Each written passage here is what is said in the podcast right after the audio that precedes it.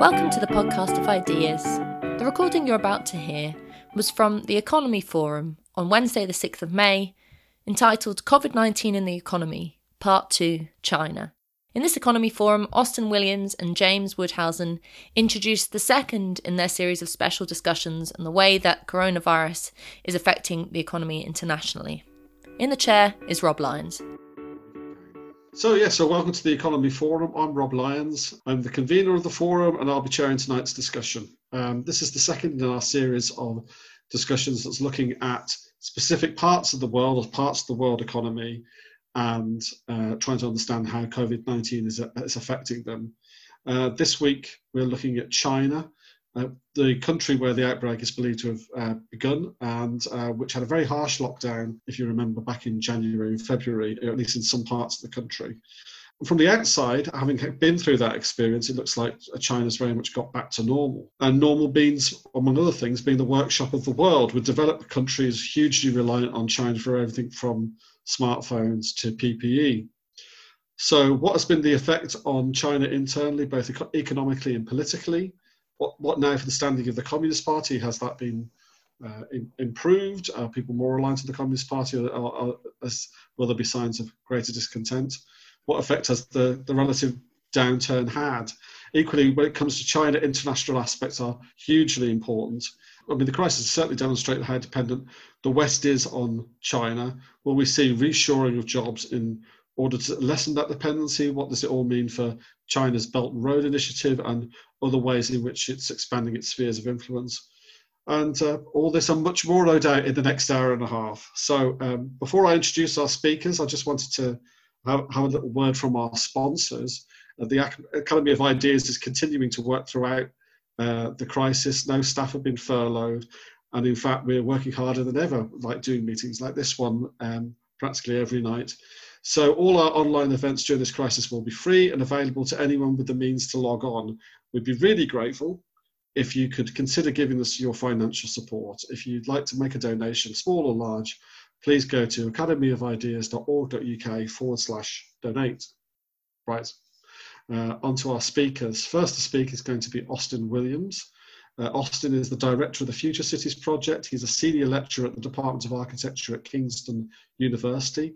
He's an honorary research fellow at XJTLU Suzhou, China, and he's the author of China's Urban Revolution Understanding Chinese Eco-Cities.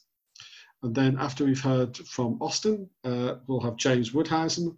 He's visiting professor at London South Bank University, co-author of Energize, A Future for Energy Innovation, and co-author of uh, Why is Construction So Backward? So they're going to be taking different aspects of the the subject um, each, and uh, so quite um, different uh, takes on it.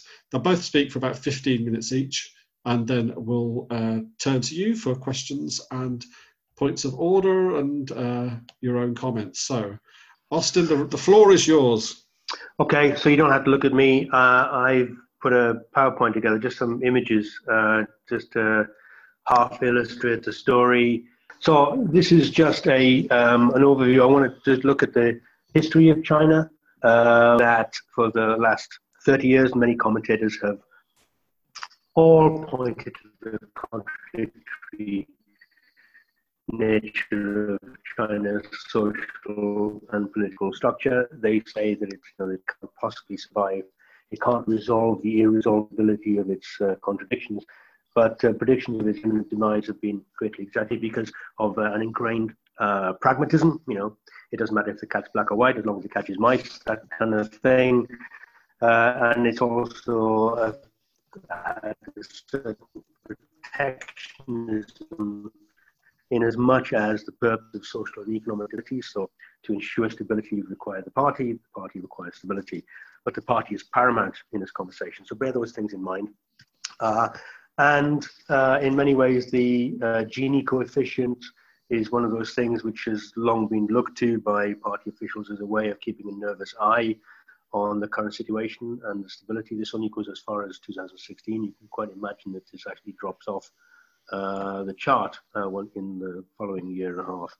Um, so when you're looking at the Gini coefficient about equality, you can imagine that uh, the double-digit uh, growth that has been going on the noise um, and 6.5 uh, percent growth over the last six or seven years has obviously given a certain amount of contentment to the establishment, uh, but you now tend to find that there's been 6.8 percent negative growth in the first quarter of this year in China, and they're predicted to grow 1.2 percent over the course of the year. So you can imagine that uh, there's some uh, nervous Politburo members around. And if you add to that that China has an approach to COVID or coronavirus, uh, uh which is kind of zero tolerance, uh, preparing to shut down and isolate uh, at a stroke, it's made markets very volatile, very um, uncomfortable indeed. So I want to take a look at those things I mentioned about history, about the Belt and Road Initiative, and about responses to COVID-19.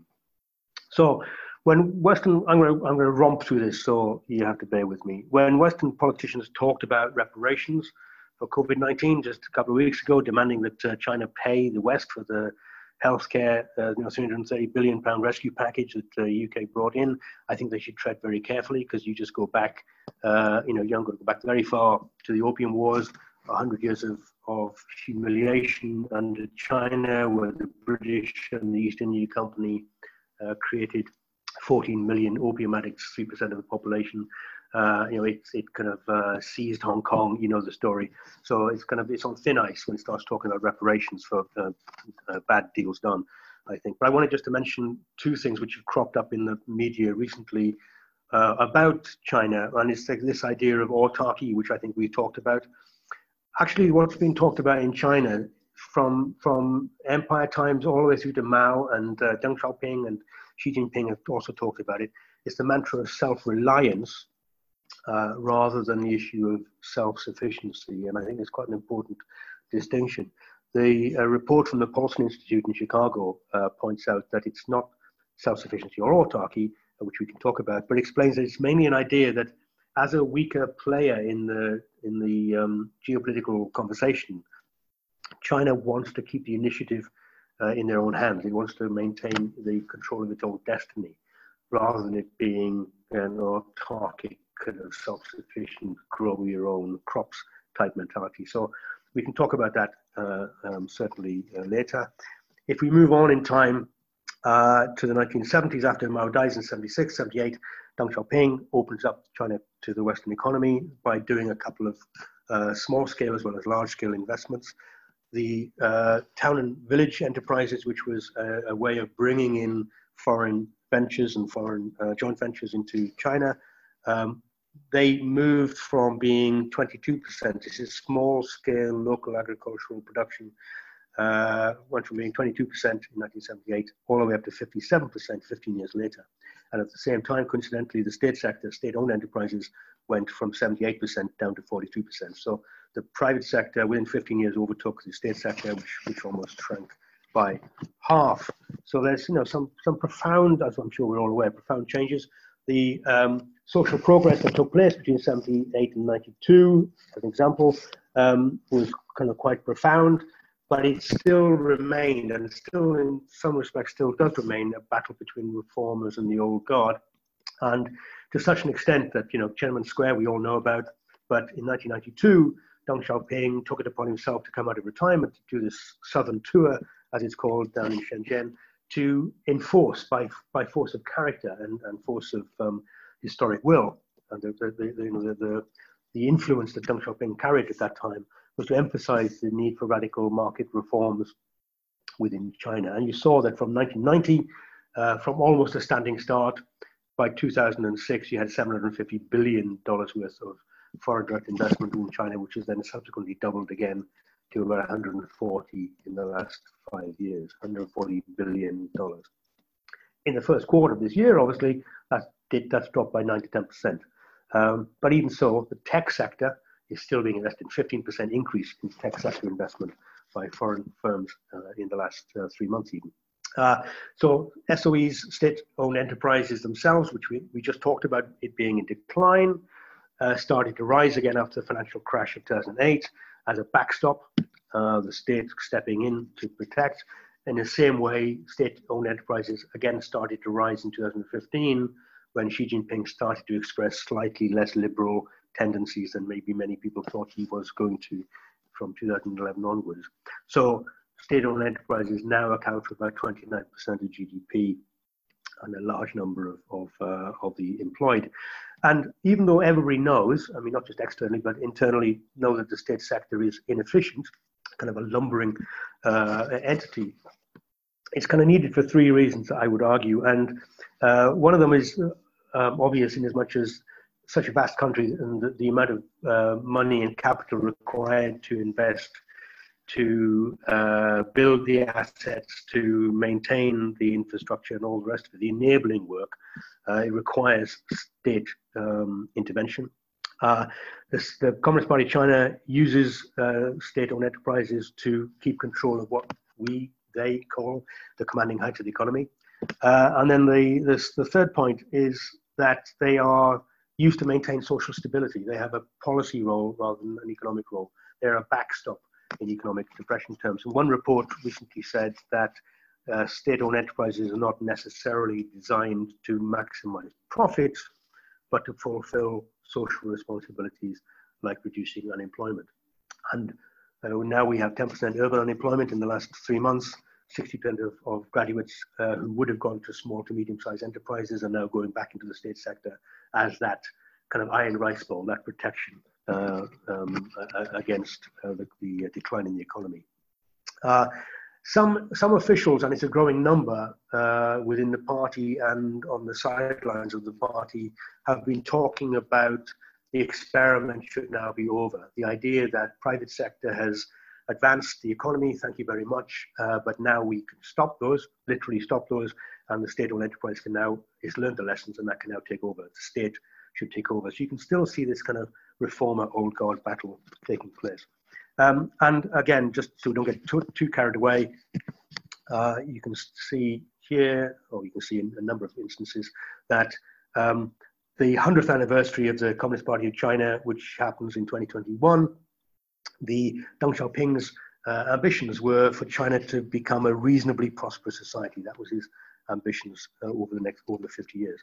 The 100th anniversary of the People's Republic in 2049 uh, has the ambition of building a strong, democratic, culturally advanced, harmonious, modern socialist country.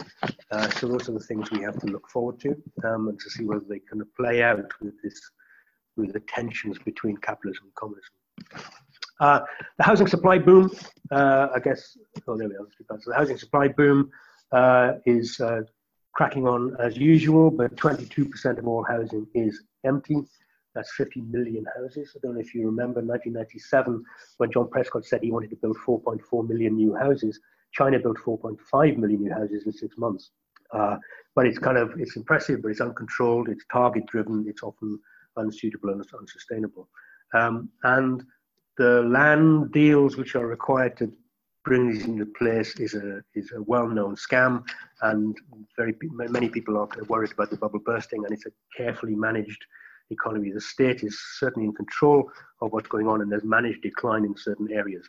Uh, but the individual savings that Chinese people have, have amassed over the years in, in the um, advance of the economy uh, means that now 40% of their savings, annual savings, are uh, sorry, their annual earnings are in savings, compared to about 34% in the UK. Uh, and for those people, housing is a safe bet. In a country where there aren't that many safe bets, investing in housing is deemed to be um, uh, pr- productive. Bear in mind also that in 1976, all housing was collectivized. Uh, nobody owned anything. And now, today, 90% is home ownership. That's a remarkable, a remarkable statistic. The UK is about 67%.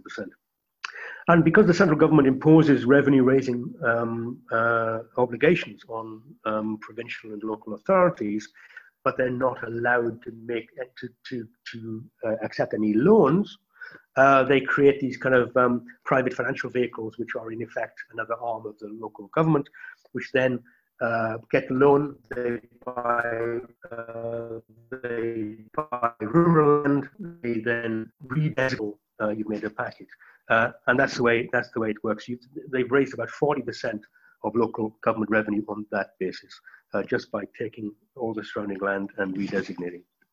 And by the way, local officials very often get promoted on the amount of land that they've redesignated. It's, it's one of their criteria. Um, so it's a nice circular argument until January 2020 when there was a 30% price drop in housing. Again, these are tensions waiting to happen. Whether they're irresolvable is uh, something for us to uh, discuss.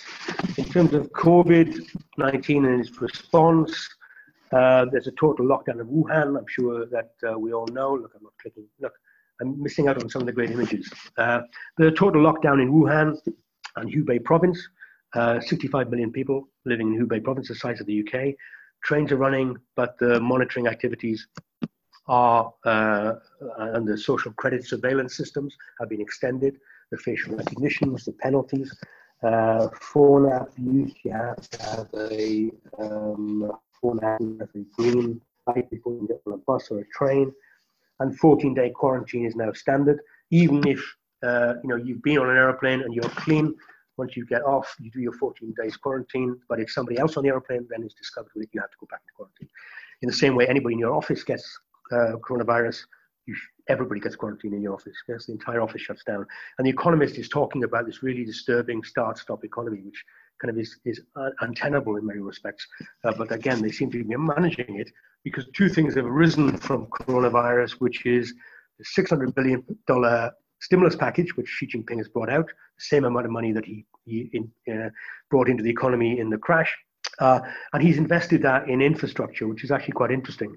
So, apart from the fact that they've now got a new design for Wuhan, an urban development plan for Wuhan, um, they're investing in the tech sector, in robotics, uh, there's um, where have we got there? Uh, yeah, so they're actually testing uh, cryptocurrencies now in uh, Suzhou. They're bringing in uh, digital currencies. Blockchain, which Xi Jinping has said is an important breakthrough to accelerate the country's innovation, is now started and they're using blockchain technology within the healthcare system this week. Uh, so they're investing in construction, in R&D, and they're pumping money into banks and local governments to trickle down and try to infuse something. In some ways, again, it's a crass comparison, but the US and the UK are kind of giving money to householders and individuals to uh, support networks. There's a slightly different kind of um, dynamic at play, I, I, would argue. And the second thing to come out of COVID is, um, is that China had shaken off the environmental pariah status and become a world leader in environmental issues in many respects. But now, uh, in order to get out of the hole that it's in in the economy, it's actually promoting coal which operates at a 40% loss. But as we know, state-owned sectors aren't there to make a profit. They're just there to be zombie industries and soak up unemployment. Uh, and even though coal consumption slumped by 26% in February, 72% of all coal plants outside China are funded by China. So it's interesting to work out whether China is going to face an eco backlash from Western states, uh, as well as just maybe uh, you know a, um, a trade war.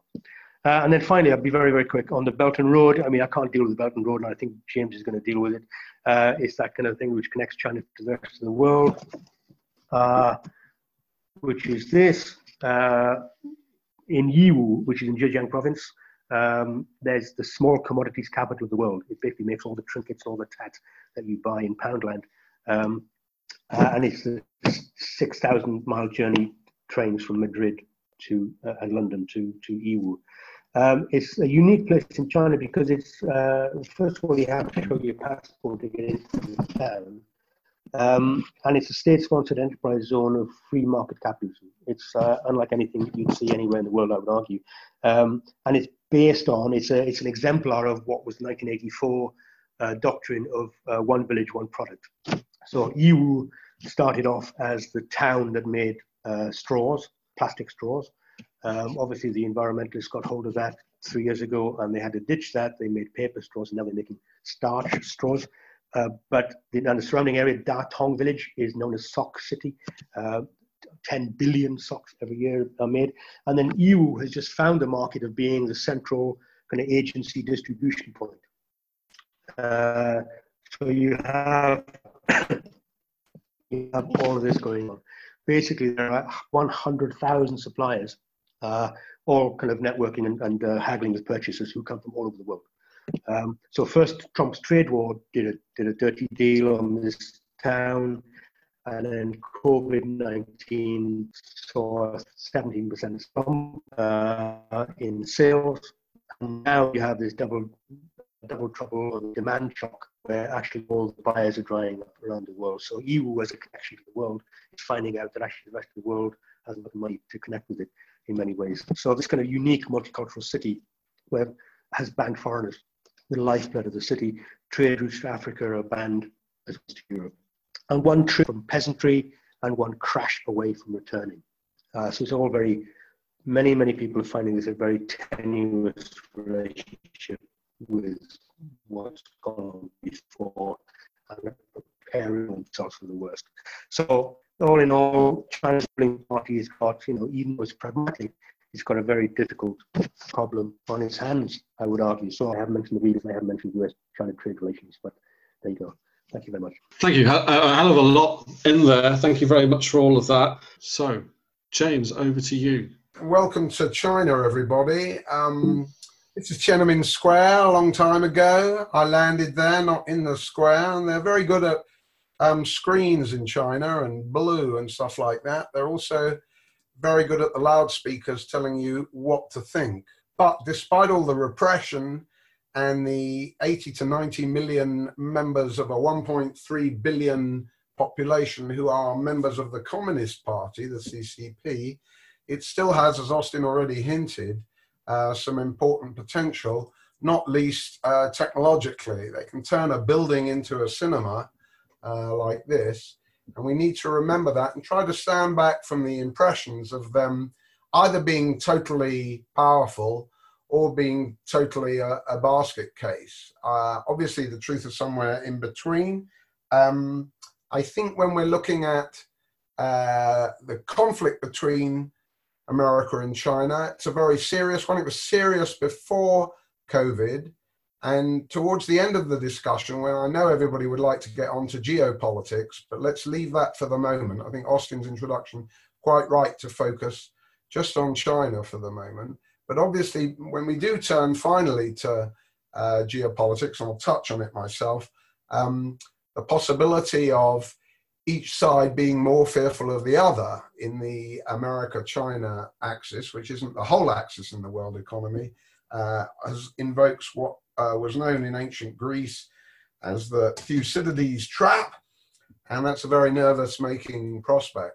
So uh, this is kind of the agenda I wanted to say. And just starting off, what do I mean by integration? Integration with the rest of the world economy. How far has it gone? Very important question. Uh, Austin already talked about and showed a, a longer time span for uh, China's GDP. And obviously, go back to before the financial crisis, even as late as 2011, it was looking at 10% growth a year that is very much tied up with the excess housing capacity and the general uh, overcapacity and fair amount of chaos in what is thought to be a planned economy wrongly. However, if you look at the recent years, and even if you disbelieve the statistics, we are in for a big drop in 2020, or they are in. Uh, and Austin had worse figures, I think. But although they massage the figures, certainly since around 2012, uh, you know, the GDP growth has slowed, but not enormously. When people don't give the numbers, uh, they increase misperceptions of China because uh, the slowdown, as it's called, isn't so great. I think more relevant is just where China's got to as a portion of the world economy. And if you look at the World Trade Organization uh, there, you'll see this is on a nominal GDP basis that China is not chasing, but not wholly behind America in terms of its percentage of GDP. That was 2018. If you take um, purchasing power parity, which we are rather suspicious of, you'll find those figures largely reverse. So that China formally has a bigger GDP by PPP uh, than America. One of the reasons one can suspect PPP. So we might discuss that. But anyway, I think one can see that it's a very sizable share, certainly against Japan and European powers, of the world's output. Uh, if we look at trade now, um, I think the situation there is still more vivid, really. Uh, and so I got the exclamation marks. This is merchandise trade. And no surprise, really, Britain's useless. China's very good. Uh, and Germany punches uh, above its weight, really, with America being a continental economy, not so uh, strong as it might be in exports. You know, if you take PPE, uh, China's a dominant power and that's actually buying up other people's PPE to export it again, uh, which is um, quite an achievement of one sort or another. Uh, if you look at the situation in imports, you can see that US quite a big importer, China quite a big importer, and also Germany.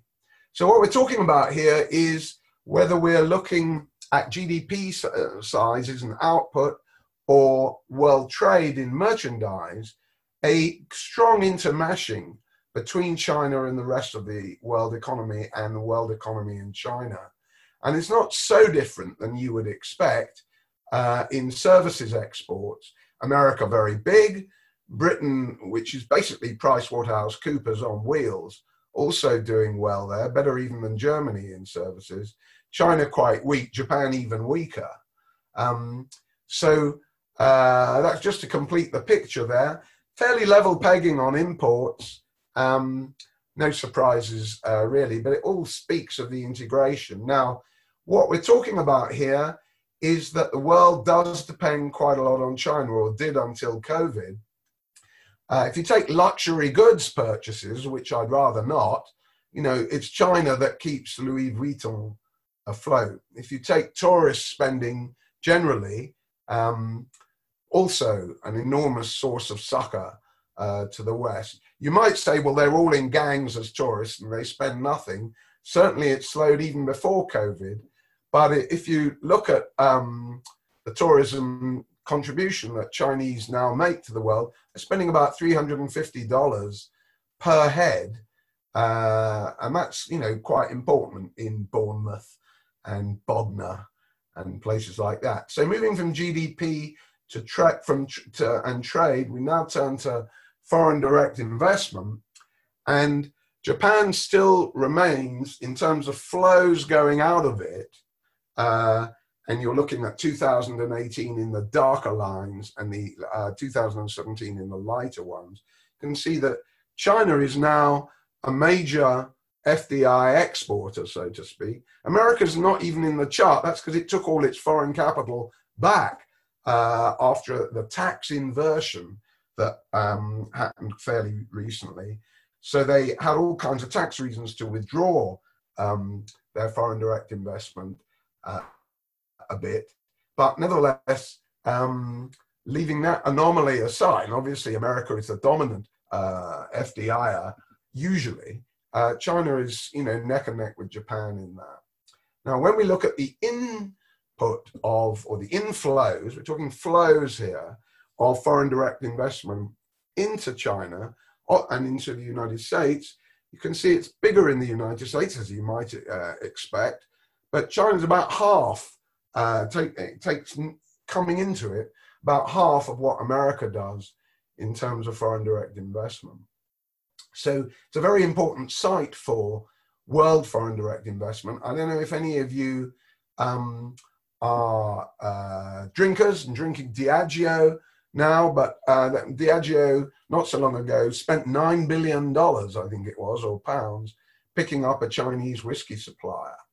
So that's sort of indicative of uh, what's going on there. Perhaps the most interesting thing is that the conflict that we talked about between the US and China, if you look at the composition of you know, foreign direct investment going into China, uh, quite a lot of it, um, if you uh, isolate it by the ultimate investor, not just the stuff that appears to be coming from Hong Kong and Singapore, but uh, actually the ultimate investor is the United States, you'll see that uh, the United States is um, uh, putting quite a lot of money into China. It's the uh, not as much as the UK uh, puts into the United States, but it does amount to about 10% of China's important FDI stock. FDI also important for R&D. So China to some degree depends on American uh, FDI and uh, also to some degree on American technology. We'll talk about that. Uh, the Belt and Road Initiative is a potent signal of China's outbound FDI. It's backed by a lot of debt. The West was worried about it. Then uh, China got worried about it, realized that it hadn't even computed how much debt was bound up with uh, all of its overseas initiatives under the Belt and Road Initiative. Um, of course, there's uh, a lot of suspicion around that, but uh, just um, concentrating on one continent for a moment, um, this is, these are the figures that were published in 2017, and you can see it's very strong presence even then, not just in railways, uh, but in infrastructure generally um, in Africa. And what's happened is that its stock has gone up uh, over that period mentioned there by half at just the moment when America and Britain have been divesting from Africa. So, what do we all do back at the office about integration, folks? Well, uh, how many of participants read China Daily? I don't read it daily. I don't believe it, but I think one should. Uh, and People's Daily, Caixin, and all of that. China's going to be important for all the reasons I've expressed to our everyday lives, more important than just commodity exports or goods. It's going to be important for the next 10 years, pretty much to everybody in the world economy.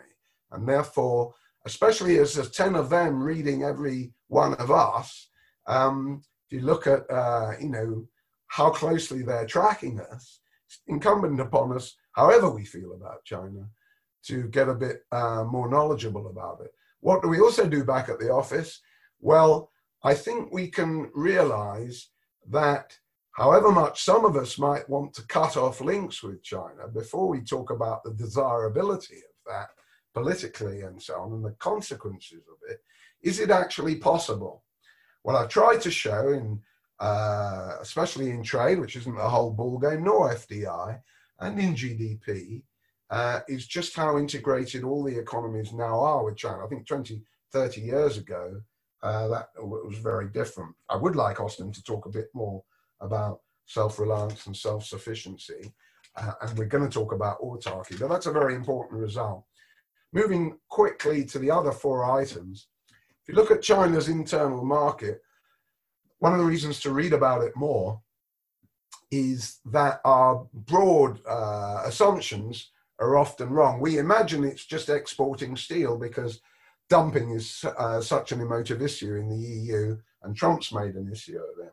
If you look at the EIU predictions, this is before COVID, you will see that the main trends are private consumption, that's the top line. Be careful, we're looking at 2020 today, so the chart takes it to 2030.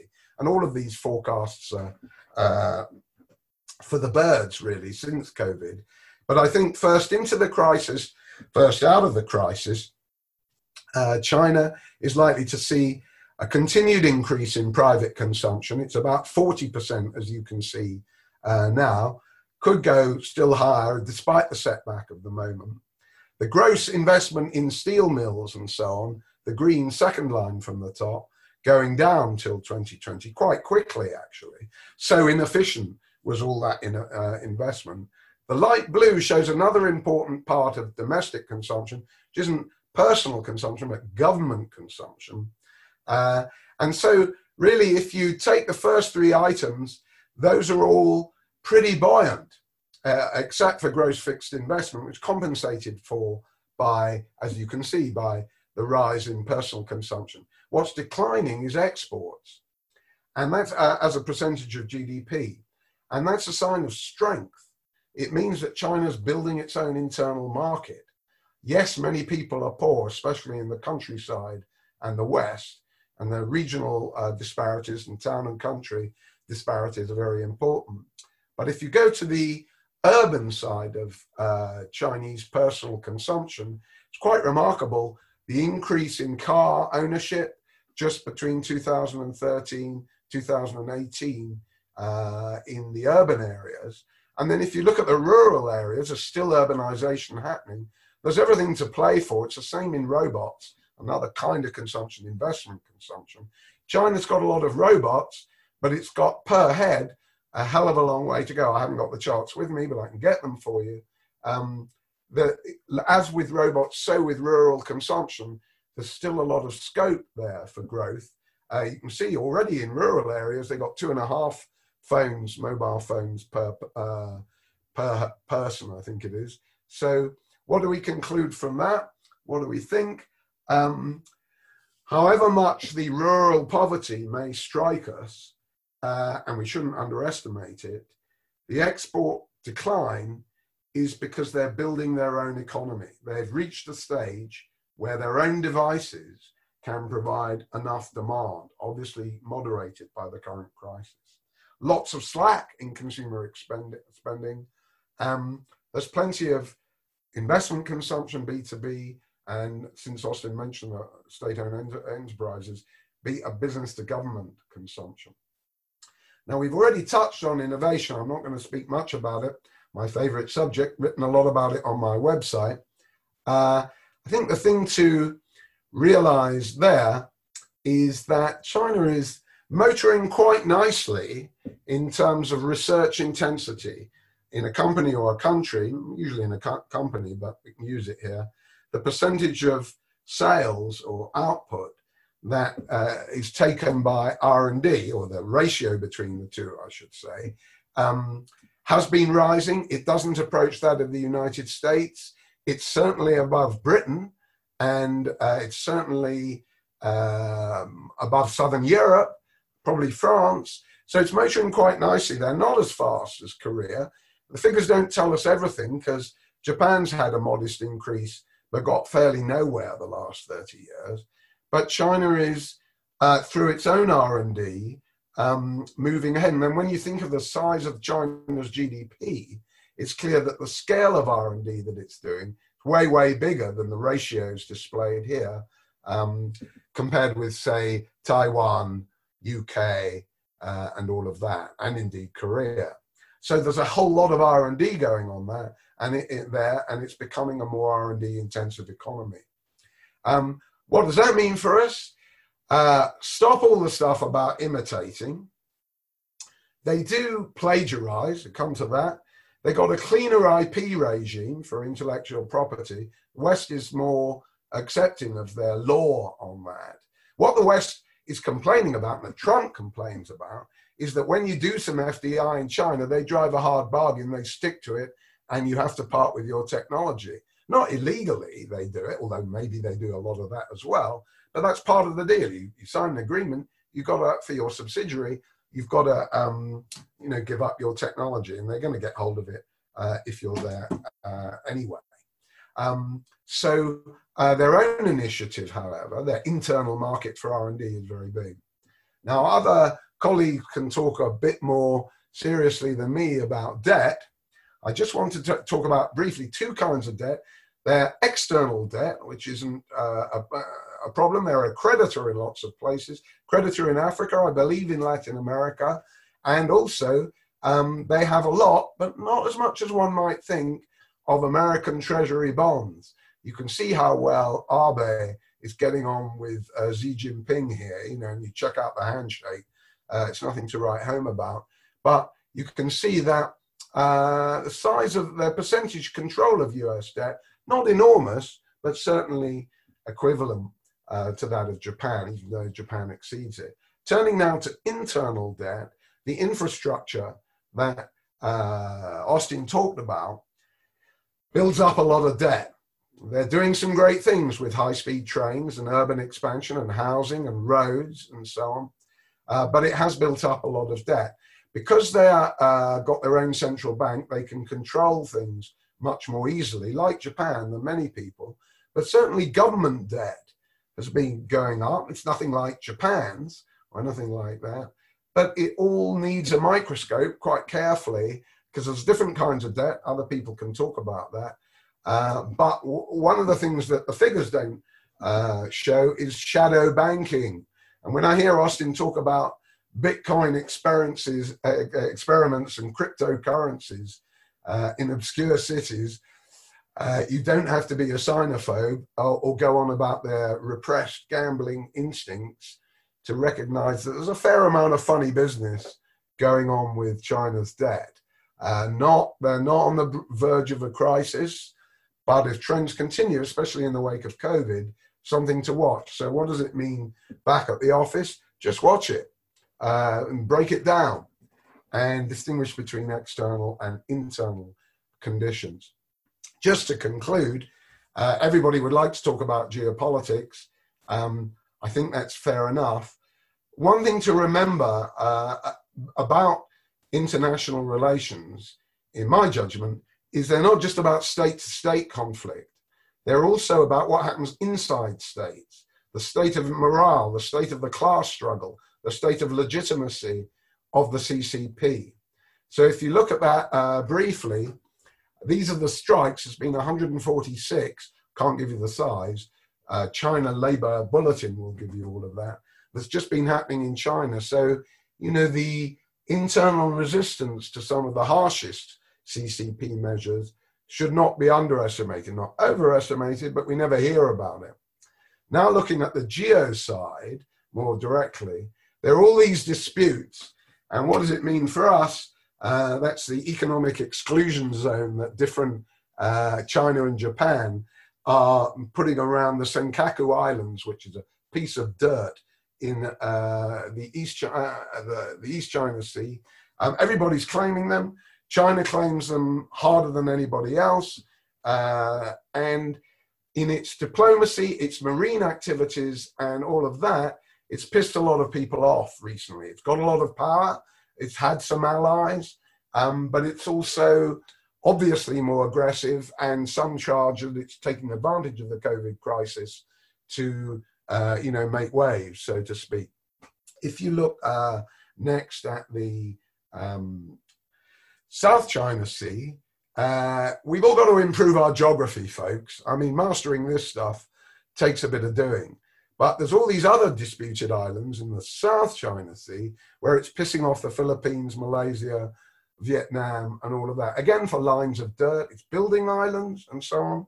And then the wider picture, a phrase coined by India, actually, who's a big rival of China, is the string of pearls strategy. I'm not going to go into all of that, but one can see that, um, complete with Indian spellings for Malaysia, uh, the you know the network of influence through ports and logistics, supply chain, where it's central to world supply chains, is enormous. But that ain't the whole story.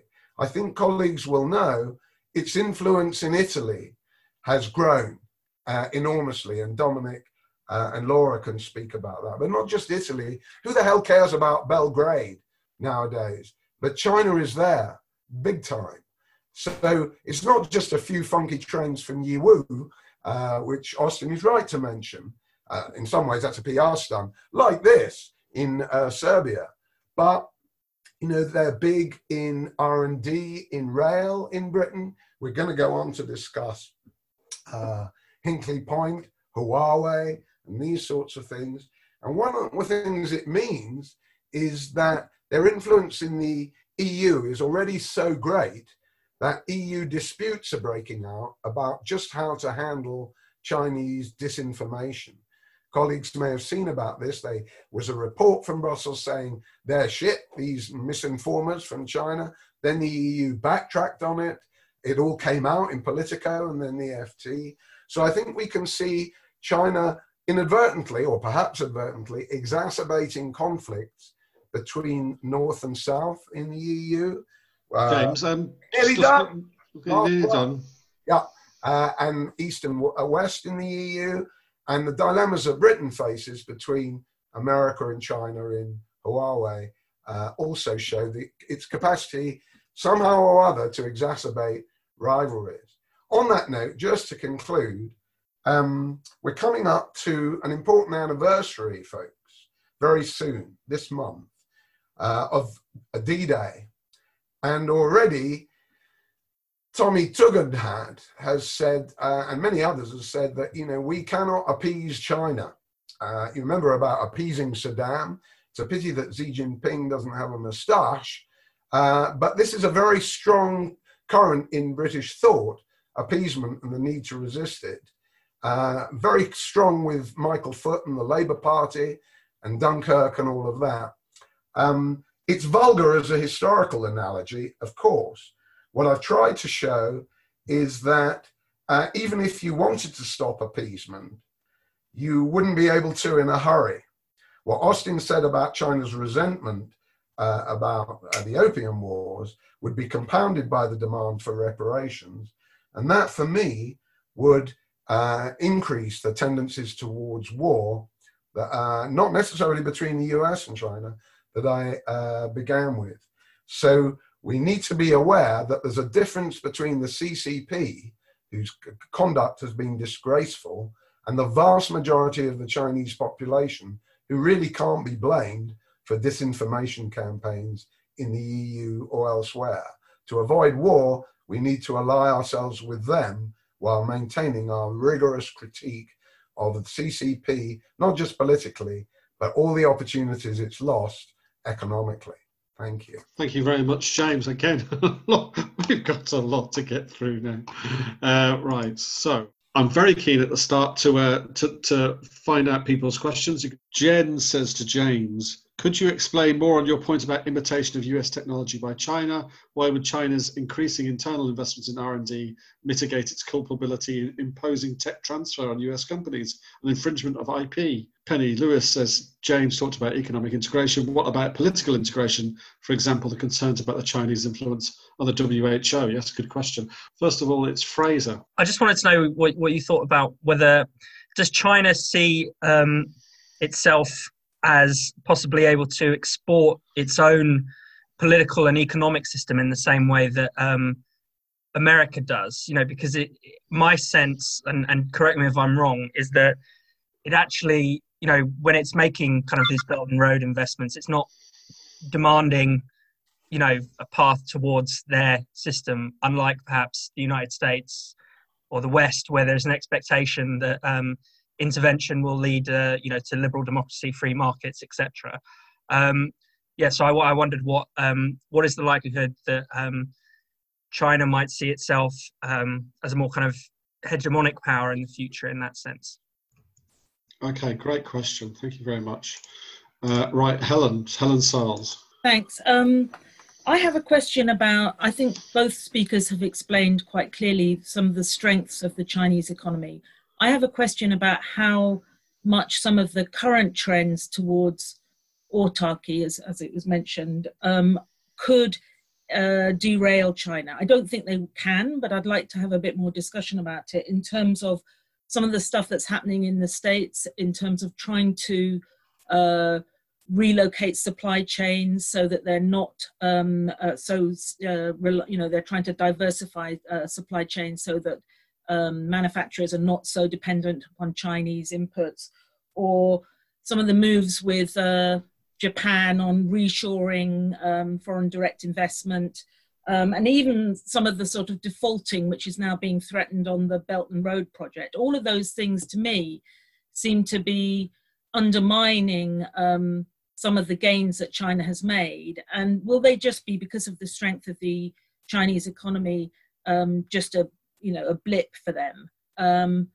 Or, or, will they actually could they actually have a, a, any more profound impact? Because it looks at the moment as though one of the few areas of growth in the world in the next year or so is going to be china. Um, so will that still happen with with all of those uh, tendencies happening? And just to follow up obviously with the us election happening and i know you don't want to get into geopolitics but you know china is becoming the main issue in in you know one of the major issues in in the kind of pre-election period with both parties seeing that they can get real political gain by whipping china and what kind of impact that has. Brilliant. Thank you very much helen.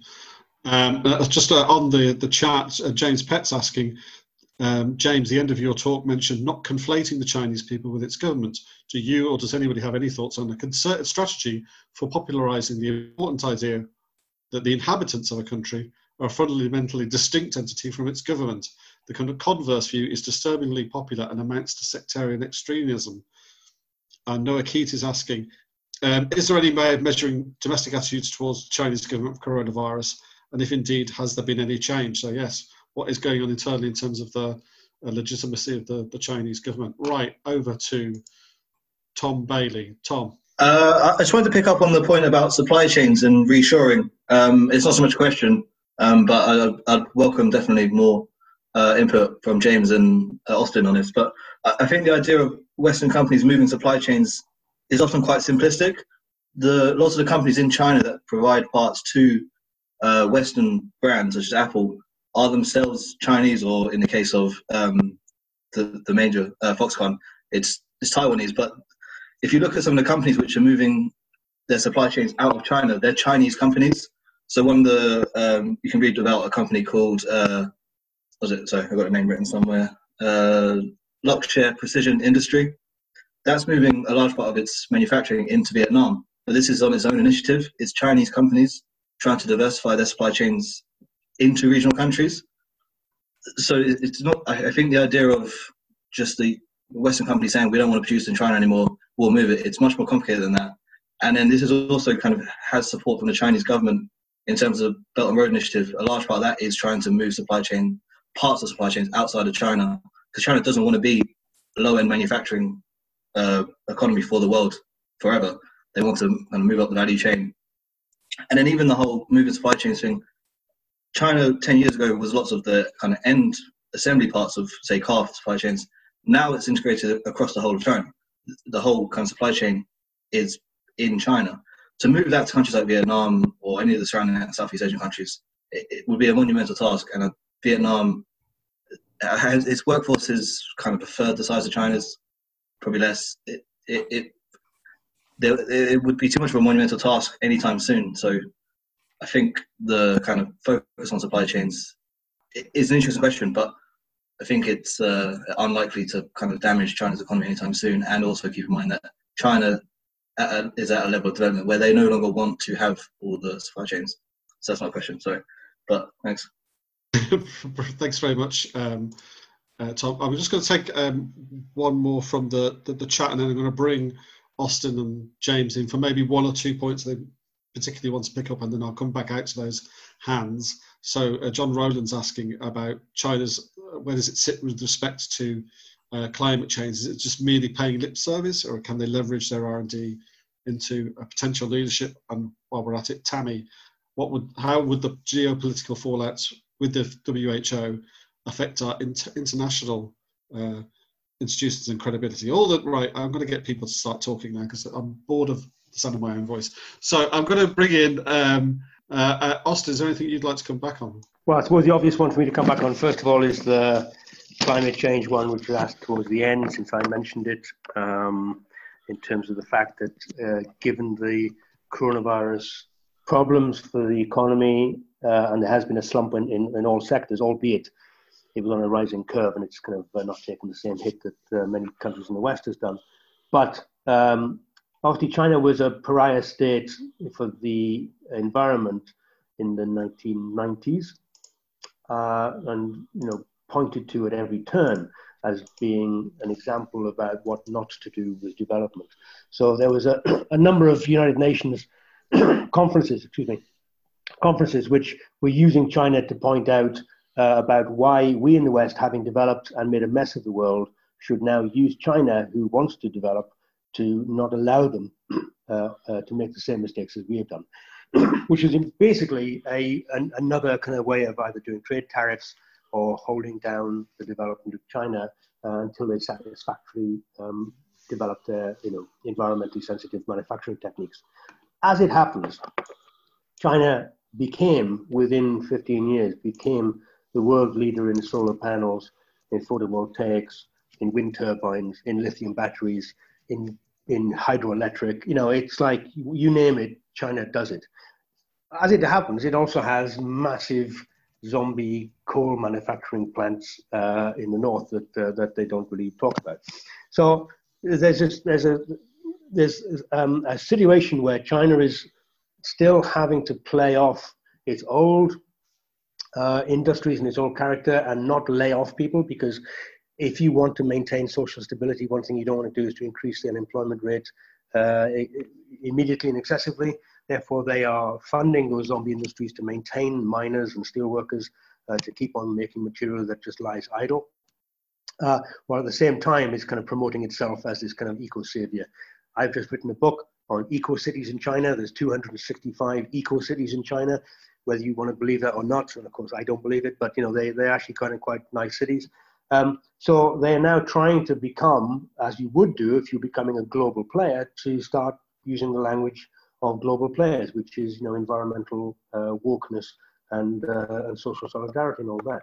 Um, so actually, uh, China is now by going back and uh, and insisting in some ways on um, uh, offering stimulus packages to the car industry, on reinforcing coal power manufacture, is going back to the old ways, which is if you want to have rapid development, you have to go back to some of the old uh, tried and tested infrastructures.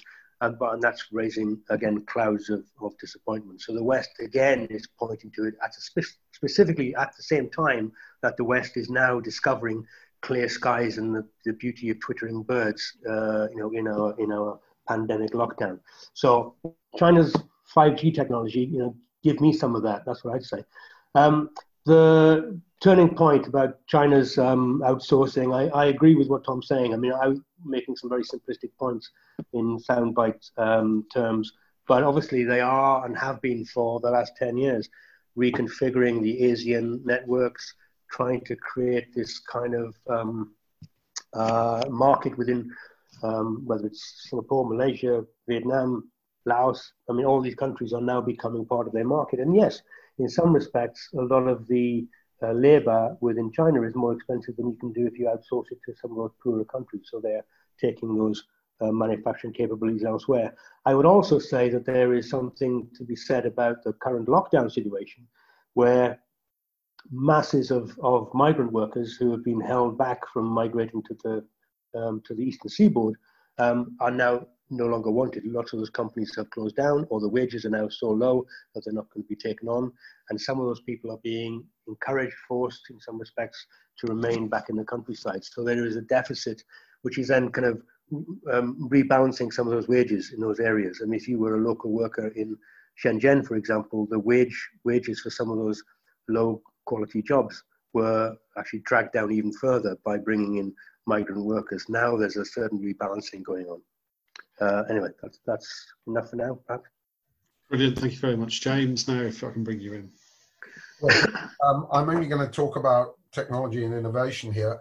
I just want to say that, you know, to recognize that China has its own initiative and its own scale and its own R&D and so on is uh, by no means to exonerate the CCP uh, from ripping people off or ripping Western technology companies off. Uh, you know, the, the two phenomena uh, are simultaneous. And uh, that's why it's important to get the balance right uh, in all of this. Um, however, the gen- I put the accent on their achievements because we're largely unaware of them in the West and in Britain. I mean, uh, supercomputing, artificial intelligence, space, uh, we don't hear so much about what they're doing in that, but they're very strong. Are they ripping people off in that? Or is the CCP doing that? Yes. Are they able to make their own way? Yes. So these things are worth remembering. Now, if you look at patents, um, their quality of patents isn't great, but the number of them and the number of citations they get is typically Chinese, and they're improving the quality of that. That's why the IP regime um, it's not me saying it's pretty kosher. I talked to Pascal Lamy, who's um, about it, the old trade uh, chief of the EU. Uh, just because he's the EU, he's from the EU doesn't mean he's always wrong. And he told me personally that he thought their IP regime was pretty kosher. Uh, I think if you look at what happened with the outbreak of COVID, um, you know, the Chinese immediately collaborated with the Americans straight away uh, in sequencing the genetics. And, uh, you know, a lot of the time, um, their collaboration at the scientific level, if you take the uh, America, Europe, China projects in fusion, um, you know, you'll find that they are sometimes very open and they're certainly very sophisticated. That's not my judgment, it's a judgment of American scientists. So it's important to get that right. They've still got a long way to go, of course. China has a lot of shale oil and gas. It's not doing anything about it. Uh, and that leads finally to this question of, you know, can their R&D um, be uh, a solution to climate change. Jeffrey Immelt, when he was head of General Electric six, seven, eight years ago, uh, said that China was ahead of America in all energy technologies. That's roughly true, except nuclear, where it's got some fairly clapped out generation three machines. So, although China has caught a big cold uh, in the past over eco matters and still will in the future, because everybody likes to dump on them for population, for Malthusian reasons, not just because of their poor pollution record, which is very poor, as you would expect for somebody growing at their rate. But they've also got the possibility of being a sort of angel in climate change because uh, you know they're way ahead technologically in the energy uh, solutions to that, and probably carbon capture and storage. So let's get the balance right, folks. Uh, it's a bit of both. Can I quickly just make one quick point? Yeah. That don't know over egg. Uh, similarly, the the data. I know we always have to be a little suspicious about uh, some data coming out of China, as I'm sure we should about you know, many other countries. But uh, patents, uh, it's that crazy that even I've got one. Um, I made up some nonsense and uh, got a patent in China. Um, and you'll find that every employee in state sector uh, and in schools have to develop a patent every year. Uh, so they just make something up, draw it on a piece of paper, they get a patent, and it's logged. Um, so it's the same thing with citations. You know that that kind of citations and citing your friends and getting recited it's become an industry in China because they're very rapidly emerging on the uh, education market, the university market, and that's one way of getting kind of global recognition. It's, and so it becomes a an industry. It's become you be, you are trained and told how to do it, and it's very very effective. So we shouldn't get too carried away with that. Right. Okay. Brilliant. I've got a nice stack of people who want to speak now. So I'll take Steve Roberts, then Ben Habib, Daniel Ben-Ami, and Penny Lewis um, so, Steve, you're up. Um, but despite all the information, there's one thing, Amoni, that seemed to be missing to me. And it, the big thing for me is what is the relationship between the citizens and the state, both in China and the West, pre and post COVID? I mean, we're all clearly aware, and Austin made this very clear the state level of involvement in the economy and other factors I think um, Austin made the point that SOEs are approaching 30% still in China.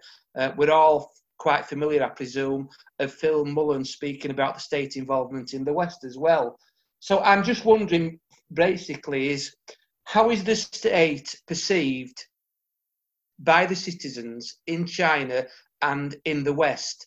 And will that itself have an impact on how we all globally get out of this crisis?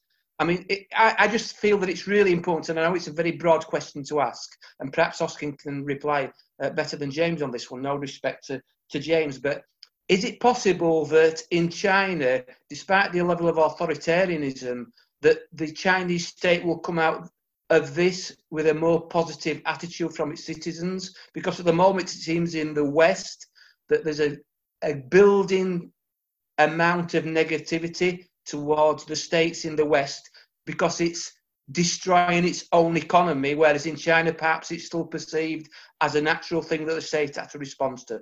But, but thanks very much.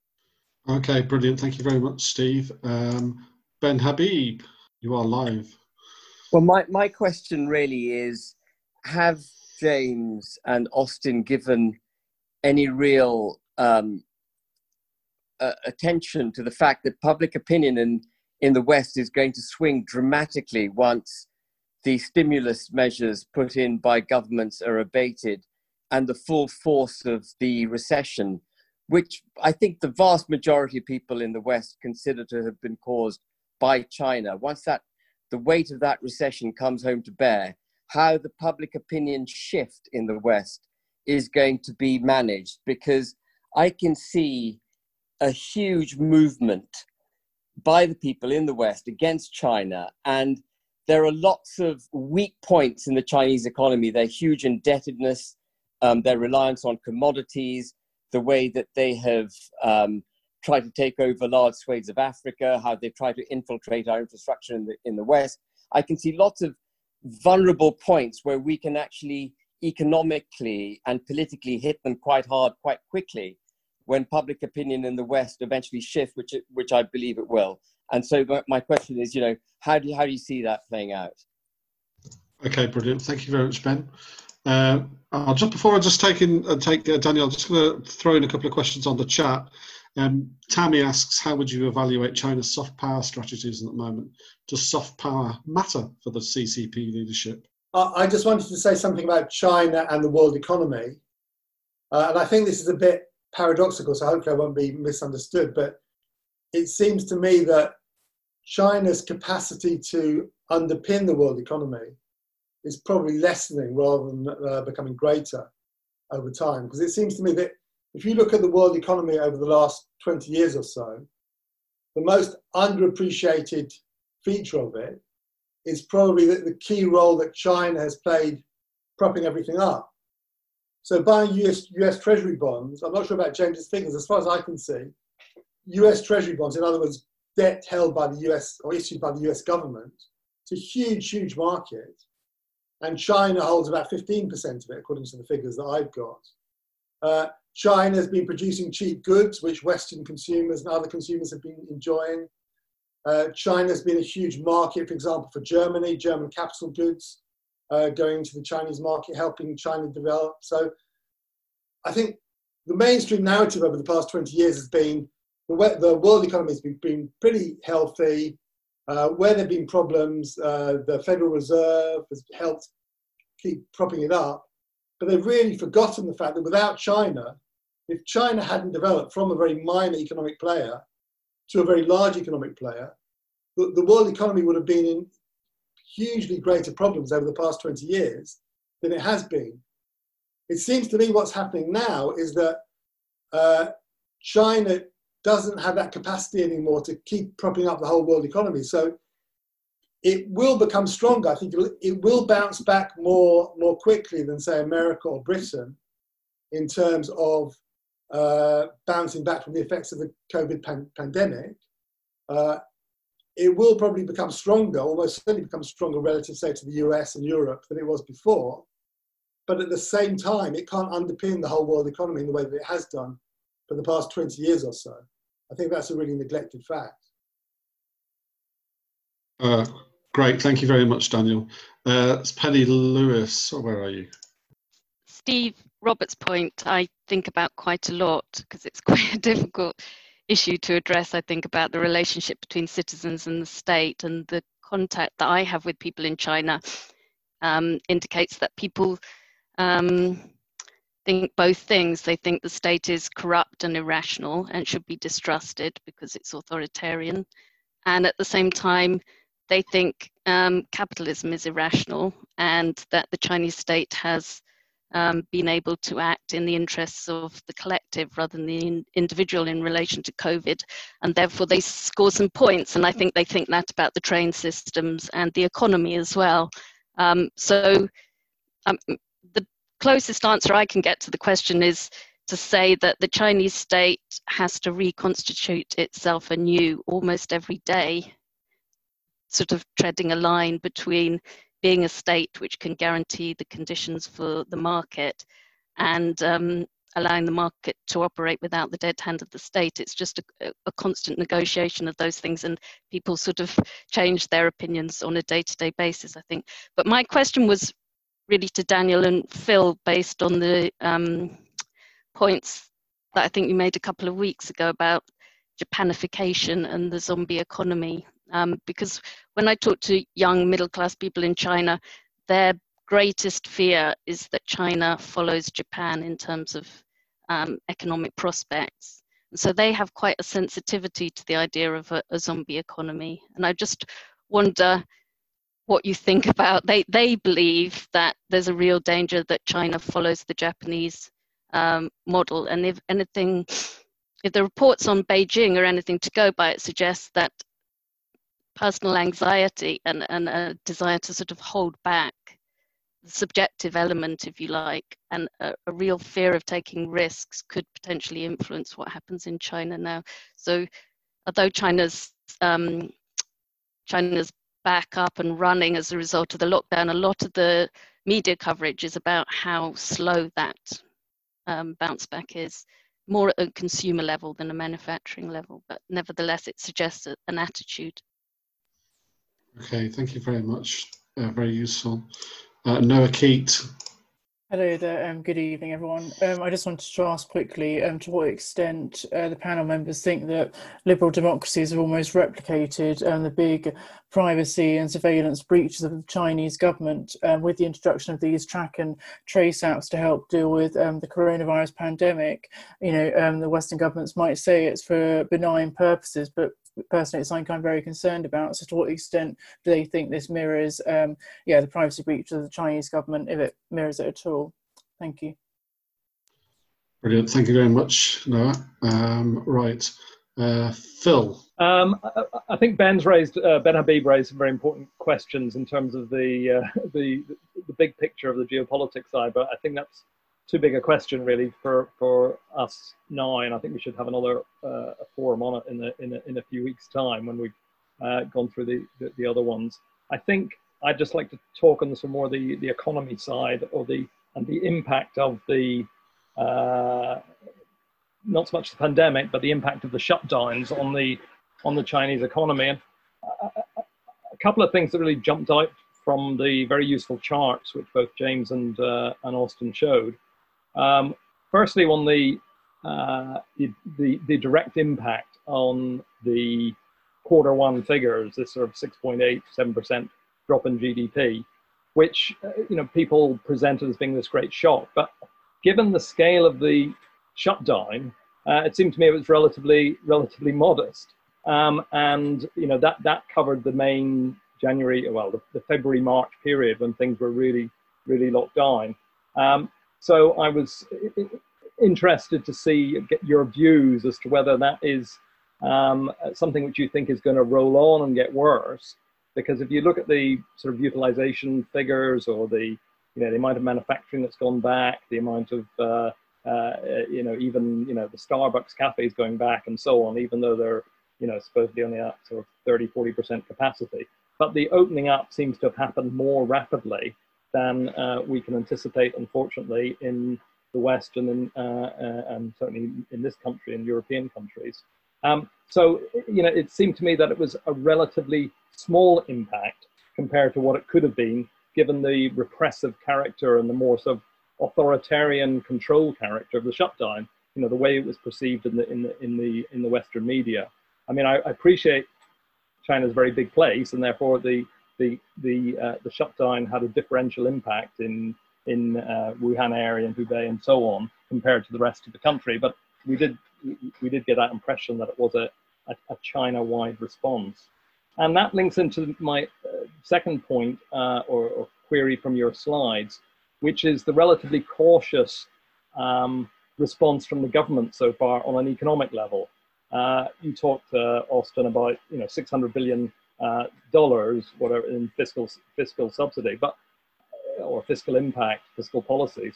But that is relatively small again for the size of China. I mean, we, we had the figures yesterday for the United States of you know three trillion so far and counting.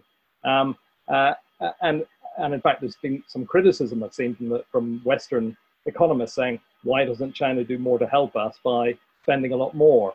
Uh, and you know, we when we talk about how big the state is in China, we see that actually state economic intervention, uh, leave aside the SOEs at the moment, but the amount of state expenditure is relatively low, as I think one of the figures showed, 15% of GDP, as opposed to what we're used to in the West of, you know, 35, 40, up to 50% of GDP.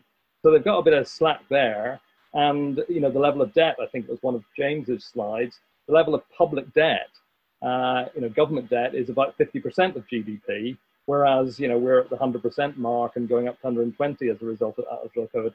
So there's, there seems to be more room there. And so it's interesting as to why the Chinese government has been so cautious. And either that means that they don't think uh, the impact is going to uh, linger as long as it is going to in the more decrepit Western countries and the more, uh, the more uh, sluggish West.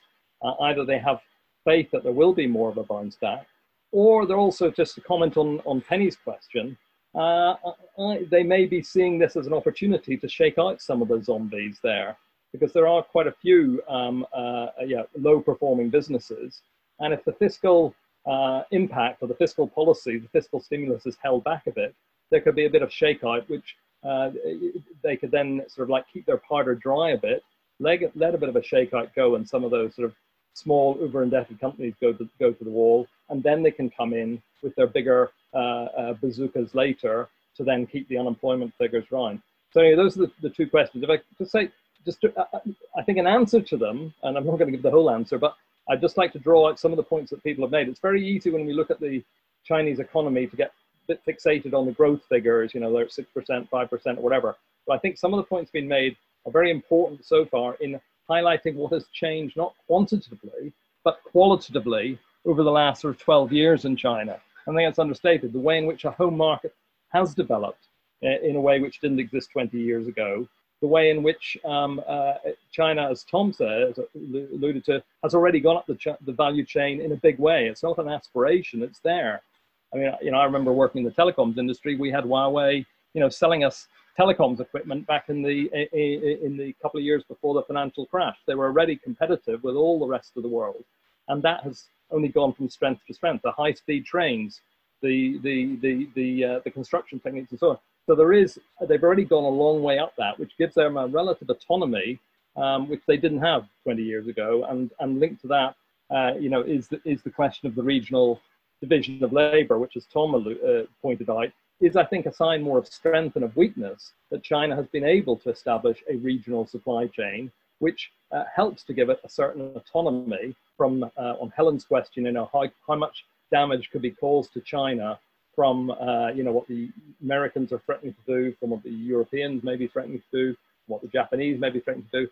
I think China is in a stronger position now, a much, much stronger position qualitatively, in order to uh, withstand the, those attacks. Whether, as Daniel to conclude, whether Daniel's point is, is saying that they are stronger, but they're not going to be helping out the rest of the world economy. I think that's more of a political question. Um, uh, I think 10 years ago, China, what the Chinese government wanted to be seen to be helping people out. I think, uh, given the, the level of the war of words at the moment, I think they're much happier to st- stand back at the moment. I think they've got the strength to do it, but I think they're going to take their time to see what's the best way of them extending their influence rather than just saying, we'll stimulate and help out you in the West when you caused this, you know, when you created your own problems. Right, brilliant. Thanks, Phil. Um, so I've got uh, Dominic, who's raised his hand, and I'll take him in a moment, and then three people who've asked to speak um, uh, on the on the chat. So I'll take after that. I'll take Joan Hoey, Antal, and Rob from Portugal in that order. So um, if uh, Dominic, please. So I just wanted to kind of touch upon um, China's influence on Italy, and of course uh, we know that China is uh, an extremely strong economic power. I wonder whether its relationship with Italy is also a demonstration of its COVID soft power. So the northeast of Italy is very highly integrated with China, particularly in the textiles and leather industries, with a lot of uh, Chinese people um, working here. Those economic links were also reinforced by Italy signing the Belt and Road Accord last year. But even that didn't bring a great development of economic relations or Chinese investment. Um, instead, I think in some ways that was more soft power than it was economic power because the EU was very unhappy about it. Now, interestingly, the COVID outbreak, um, I'm not saying that uh, I'm blaming the Chinese for the outbreak in northern Italy, but it is quite highly likely that strong economic links between northeastern Italy and China, uh, particularly Wuhan, uh, might have been the reason that Italy initially uh, developed uh, the virus so uh, virulently.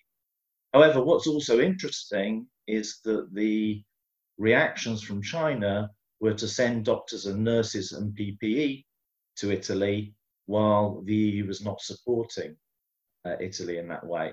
So again, a kind of use of um, soft power there.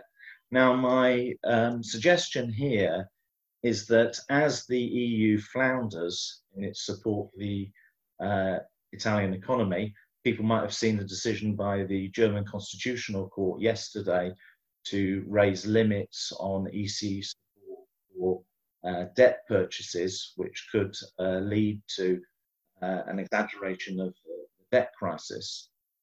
I don't see China being able to come in and support economies like Italy uh, in, a, in a very significant economic way. And maybe what we're seeing here is that China is not really able to mop up the EU mess in economic terms, but instead has a new kind of COVID soft power. Okay, thank you very much for that insight. That's useful. Thank you. Thanks, um, uh, the two of you, Austin and James, for really good presentations. Uh, really, really interesting. Thank you.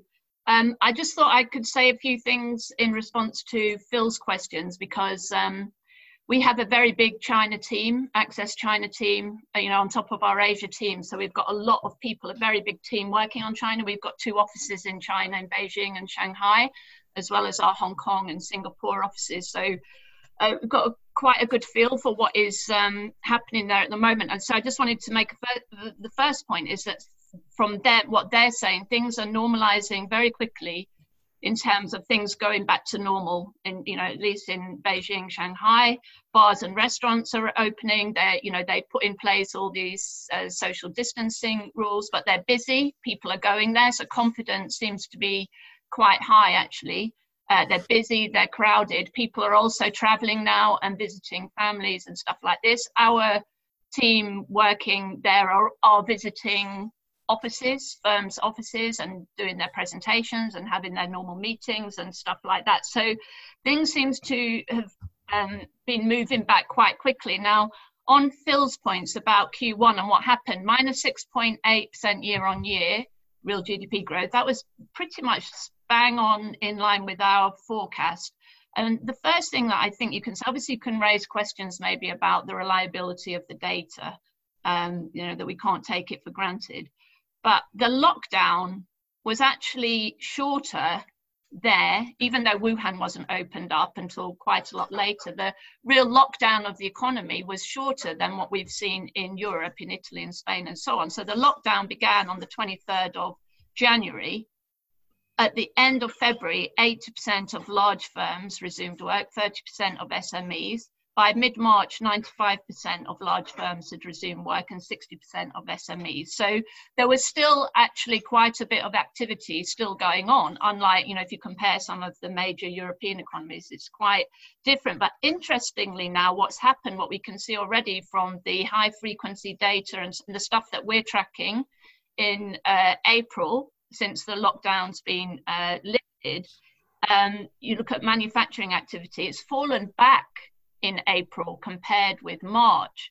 And you know what that highlights is you know this kind of um, the other side of the point about China's integration into the world economy that China is now being hit by hugely collapsing external demand.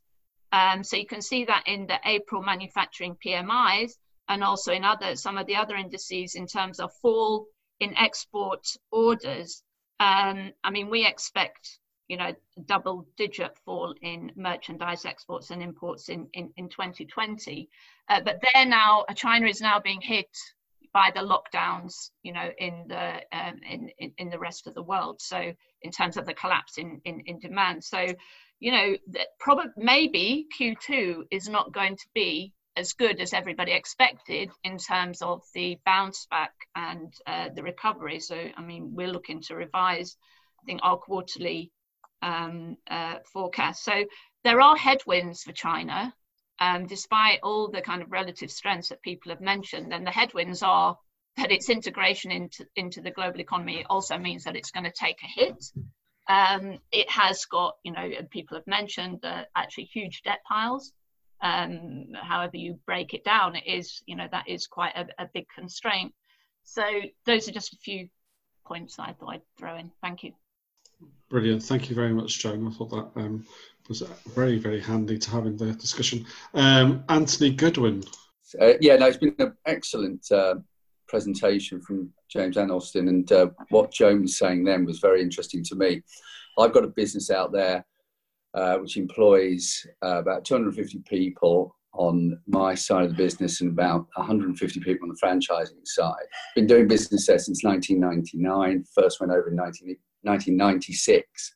So seeing all the changes that, you know, it really is an economic miracle. And, and I was I was delighted to see it. You know, they've rewritten the economics history books with command economy kind of approach. However, what has happened uh, almost tangibly is a, is, is a change in attitude over the last five to eight years in particularly uh, senior members of the CCP.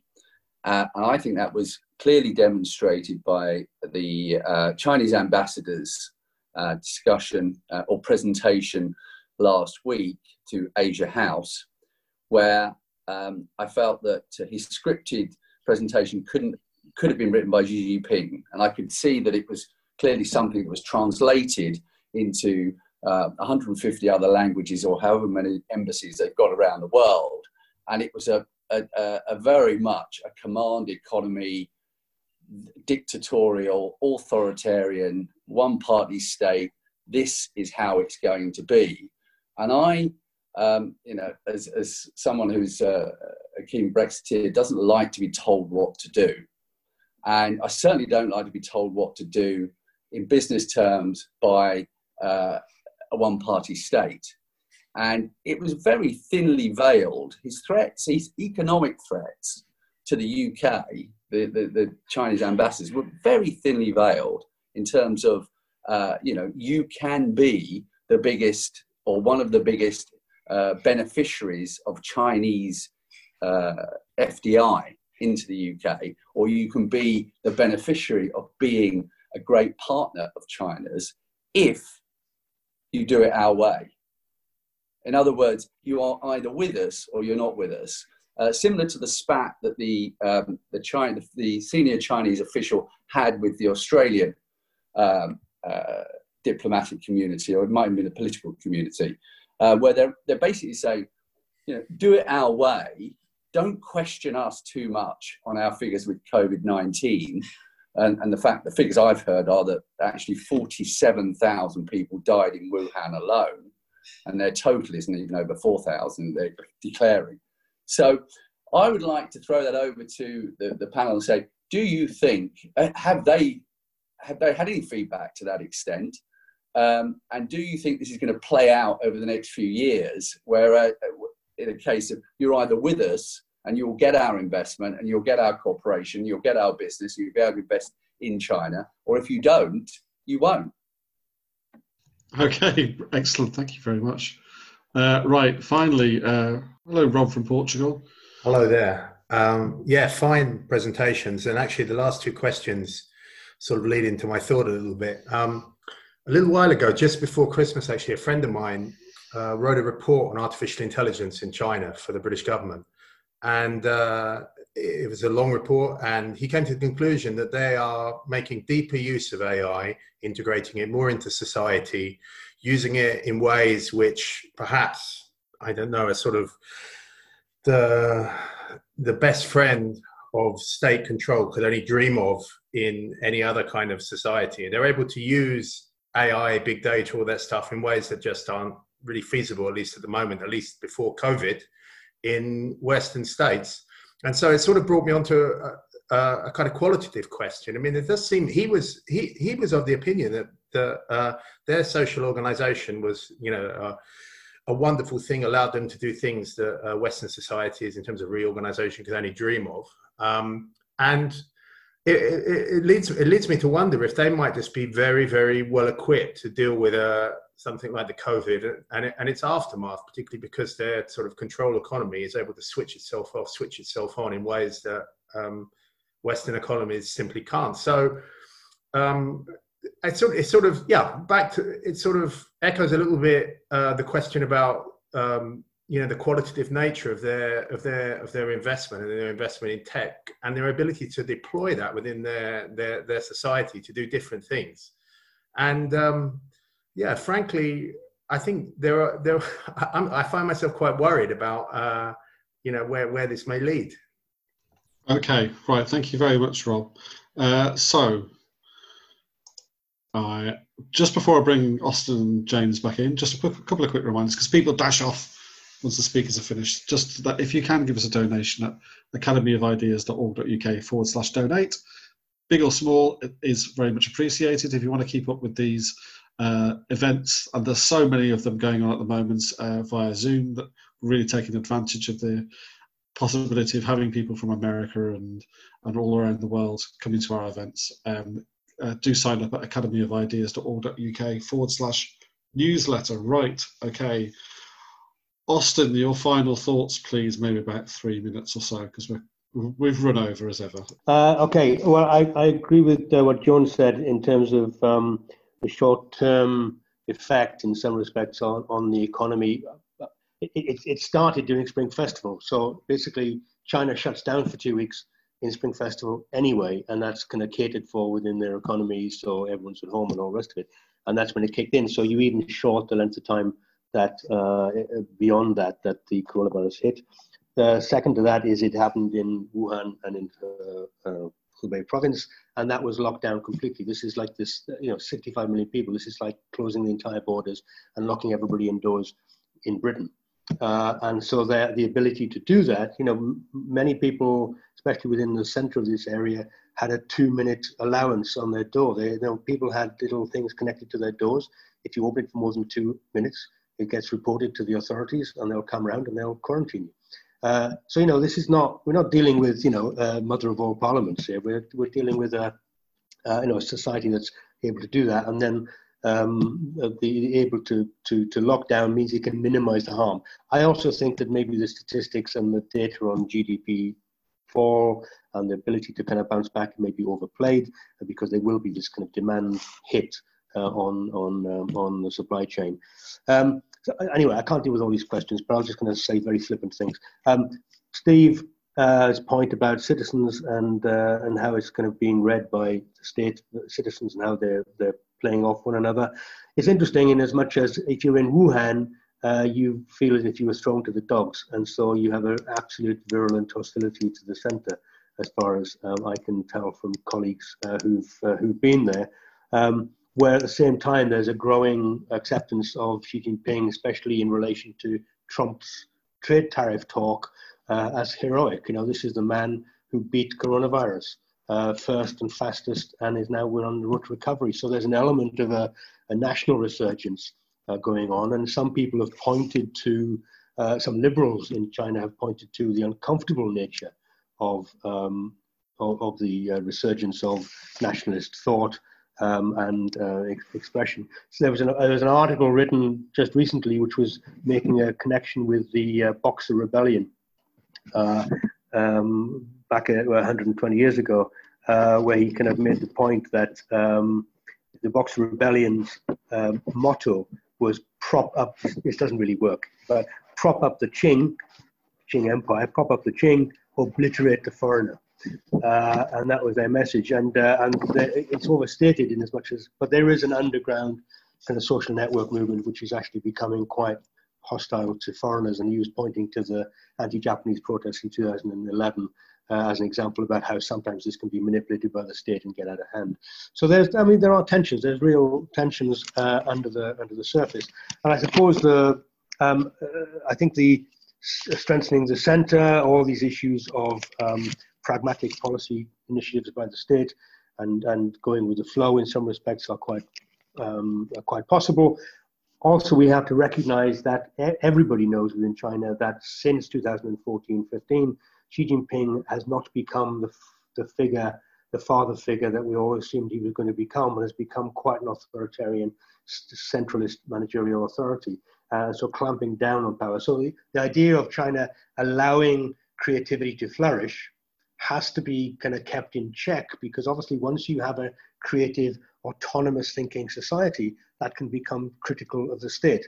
So you can't allow people to become too autonomous. So you allow it to flourish you rein it back in. So it's, it's like that. And the very final point uh, uh, i can see you looking at me that way um, is hong kong which uh, we haven't talked about but obviously this is having a major implications on what's going on in hong kong. The, the um, uh, many many dissidents are now being arrested 7,000 people have been arrested within Hong Kong.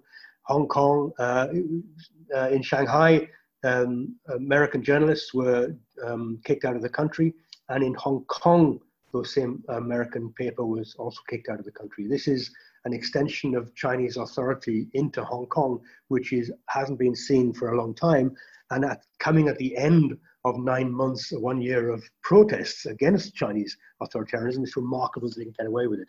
So they're laying down some ground rules that is going to become a little bit more harsh, authoritarian central state authority imposed upon Hong Kong. So watch this space.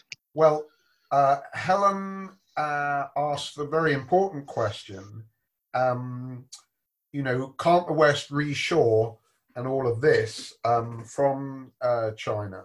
And uh, I think that's partly answered by Tom Bailey, but generally reshoring hasn't been much more of a rhetorical phenomenon for the West and America until this point. They're going to try harder, no doubt.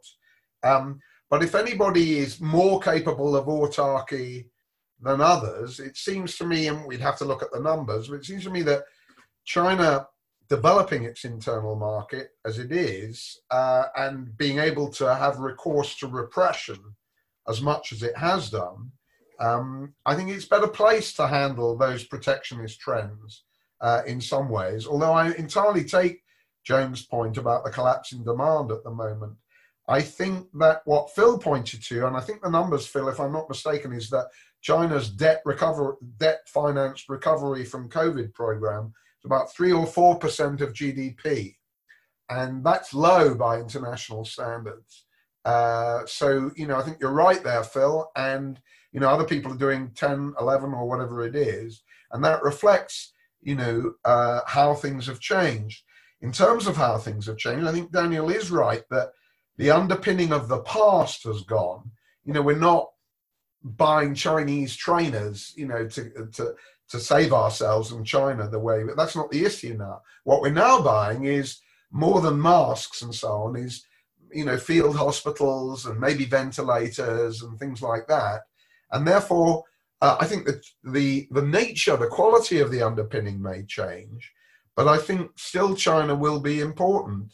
Uh, not in the same old role. Maybe underpinning is now no longer the term to use, but um, you know we are more dependent on it at a higher level of the value chain uh, than before. Just going back to the debt thing uh, and Phil's question, um, the you know they were being cautious about municipal debt before the crisis. They were paring that back because they're aware that the local economies in China, municipal authorities, always overspending. So the Chinese or central authorities were saying, no, no, no. There's always a balance in these things. But I think that pr- precedent put them in a good position not to go overboard uh, on debt today. Um, now, in relation to uh, you know soft power and everything, I think you can distinguish between soft power and kind of American Cold War political hegemony. They have got better at soft power. WHO reflects that. Um, but I think Xi, Xi Jinping had a moment at the Davos conference a year or two back where everybody was loving him to bits, if you remember, because he wasn't Trump. I think they've not capitalized on that and probably actually taken a hit uh, on soft power because of all the trouble about Confucian universities and all the rest of it. So uh, they're a long way from American political hegemony. Nobody wants that from China. Uh, I don't. So they're not going to impose CCP kind of style rule in Africa. I think it's there already to a lot of their clients there. Um, but their and their soft power position has been uh, qualified. Although post COVID, as uh, Dominic was saying, um, in medicine in particular, they seem to be uh, going places. Staying on the economic, there's so much to talk about politically, and Ben Habib, uh, a, rather incendiary Ben Habib, I think, uh, has gone. But um, just on Penny's important point, um, I love remaking the state every day. Uh, I can't see it doing Japanification. I think the Japanification phenomenon in Japan was to do with the end of the Cold War, the reliance of the LDP upon it, it being taken by surprise, and a lot of other things. And those conditions are very different uh, from China now. You know, Japan's a very mature economy in some ways, and demography reflects that. China's getting older in both economics and demography, but I don't really. They've already got zombies. We we touched on that, um, and they are risk averse. But a whole lot depends, ladies and gentlemen, how the West responds to China, and also, you know, our attention to the internal dynamics within the CCP, which I think Austin's very right to talk about. The the the the hot warriors are back on the block big time. They are issuing our thre- uh, more threats and that is going to uh, piss a lot of people off in the West. Whether everybody is going to buy what Ben said, uh, you know, this recession has been caused by China. I think liberal opinion in Britain is divided because they're very anti-Trump. So whether uh, uh, uh whether everybody's going to accept that, or the sort of Farage, you know, uh, Iain Duncan Smith, Tom Tugendhat thing, I'm not so certain. China's got still some friends and for the long term, a lot of people are maybe not going to do the old style China bashing, even though if you defend it in any way, China, not the CCP, uh, and if you point out Western hypocrisy that we in the West steal technology, spy, do misinformation and everything, you're immediately accused, especially in the FT comment, of being a China shill. That is a problem for us. And we have to clarify the difference between the CCP and the population. Okay, thank you very much, James. James, so if I can unmute you all, can we just uh, give our speakers a round of applause? Thank you to Rob, Austin, and James for that economy forum. If you'd like to stay in touch with the Academy of Ideas, head to our website at academyofideas.org.uk and sign up to our newsletter. And if you particularly enjoyed that recording or any of our forums and salons that are now online, perhaps you might think about giving us a donation. At academyofideas.org.uk forward slash donate, you can give anything you're able, and it helps us keep going through these strange times. Thanks, and we'll see you again soon.